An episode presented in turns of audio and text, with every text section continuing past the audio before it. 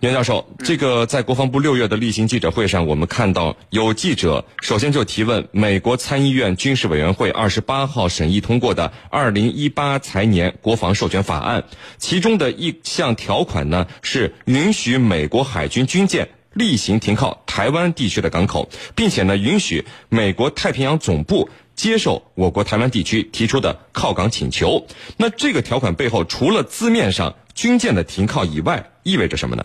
好的，美国参议院军事委员会通过的这个允许美国海军军舰停靠台湾的这个条款啊，在字面的背后，我们至少可以做以下3个解读。首先呢，是美国国内它始终存在着一股反华势力，那么总是在想尽办法在中美关系上设置一些障碍。虽然说他们的提案并不代表最终的结果，那么还要经过参众两院的审议批准，最后呢要特朗普的签字才能正式生效。而出于中美关系的大局呢，一般来说这种反华提案最终都会变成废纸一张，但是通过这个过程恶心向人是美国反华势力的一贯做法。其次呢，是台湾再次成为了美国制衡中国的一个筹码。美国一方面积极的表示要发展中美关系，那么在国际事务上呢，它也有很多事情需要我们中国的合作，经济上更是和我们中国呢既有合作又有争端。那么为了使美国的利益最大化，实现特朗普所谓的美国至上的原则，那么在美国人眼里，台湾就是一张很好的牌。那么所以这个时候他们把这个让军舰停靠台湾这种事情明显摆出来了，那么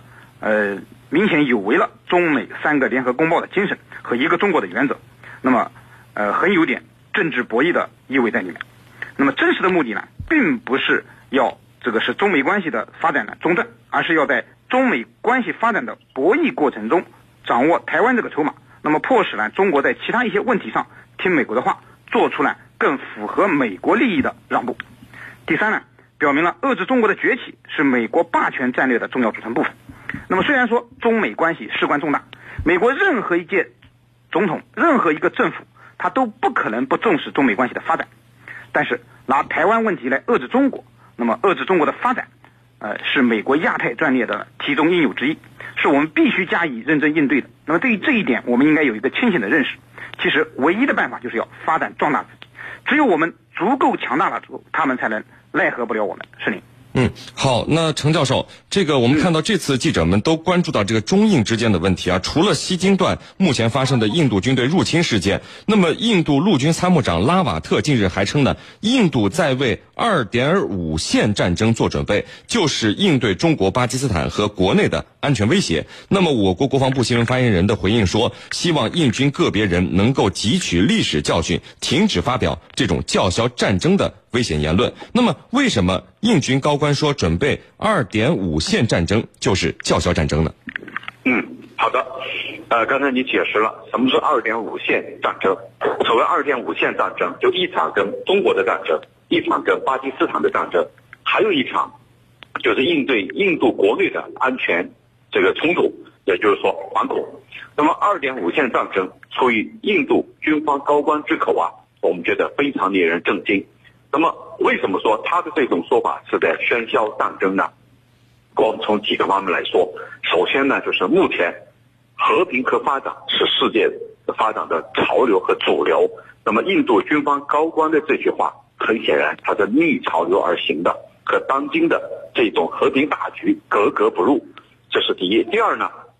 我们注意到印度跟巴基斯坦最近刚刚被接纳进入上合组织，也就是说他们和我们中国一样都是上合组织的成员，那么既然是同一个组织内的成员，就要秉持和平和发展，而不是喧嚣战争。那么第三个角度来看，我们看到这个巴基斯坦印度呢曾经在1962年和我们爆发边境冲突，那么最终呢是一场溃败而结束。那么我们国防部发言人所重新的提醒和这种提示，我觉得印度呢完全是好了伤疤忘了疼。那么如果你再想跟咱们中国爆发一场边境冲突的话，那么很显然印度将会遭遇一场完败。在以前的节目里我们都分析过，主持人。好的，那么袁教授，这个围绕辽宁舰，记者们这次提出了好几个问题。那其中我们看到有记者就提问，最近辽宁舰的训练是否穿越台湾海峡的问题。那么这个辽宁舰训练穿越台湾海峡也好，不穿越也好，为什么会被大家关注呢？走什么样的路线，有什么不同的意义吗？好的，辽宁舰穿越台湾海峡，如果从军事技术的角度来看呢，其实啊，它并没有什么难度可言。我们都知道，辽宁舰已经完成了一次绕台湾岛的这种航行。那么穿越台湾海峡对于辽宁舰来说，其实就是小菜一碟、轻而易举的事情。之所以被大家关注，最主要的还是一开始从台湾媒体炒作起来的。实际上呢，它反映的是台独势力的担心和害怕。因为随着我们现在军队和国防实力的不断增强，台独分子也明显感觉到了压力山大，台独就是一条不归路，不会有什么好下场的。那么辽宁舰作为目前亚洲地区作战能力仅次于美国尼米兹级航母编队的一个这个大型航母编队了，那么在台独分子眼里，更是把此次辽宁舰前往香港的过程中的正常的跨区训练活动呢，视为了一次武装游行。所以新闻炒得越热，反映了台独分子内心越恐慌。其实啊，无论辽宁舰走不走台湾海峡都是很正常的，那么并没有什么实质性的区别。因为辽宁舰要南下的道路无非就是两条，要么穿越台湾海峡，要么走台湾东部海域。那么无论走哪里，辽宁舰都摆在那里，中国人民解放军的战斗力也摆在那里。所以啊，在我看来，台湾当局与其把时间浪费在对辽宁舰走哪里的关注上，还不如做一些有利于两岸人民福祉、有利于祖国统一和民族团结的事情。是你。好的，那么陈教授，这个我们看到有人提问，有消息说中方有意在巴基斯坦的瓜达尔港建立一个海军基地的问题。那么国防部新闻发言人说这纯属臆测啊。那么其实我们发现，长期以来只要有风吹草动，国外媒体或者相关国家就会猜测，我国是否会在海外建设基地，然后呢我国会进行相关的回应啊，或者是辟谣。那这会不会成为一个套路，就是这些别有用心的国家不想让我们在海外建设基地，所以不断通过舆论制造话题来影响我们的一个部署呢？您怎么看？我觉得会成为一个套路。那么这个套路呢，其实就像一个剧本一样，我们通过剧透非常清楚的看到这个剧本的这个内容是什么呢？就是西方媒体的炒作，然后呢我们的辟谣，就是这样一个简单的过程。但是看似简单，其实并不简单。我们怎么去理解这个问题？首先，为什么西方国家它要渲染我们要在国外、要在海外要使用或者扩建或者新建军事基地呢？我觉得这里头它所透出的目的就是要渲染中国威胁论，要让世界其他国家对我们有一种防范，那么迫使我们的这种崛起呢受到阻碍。那么我们知道，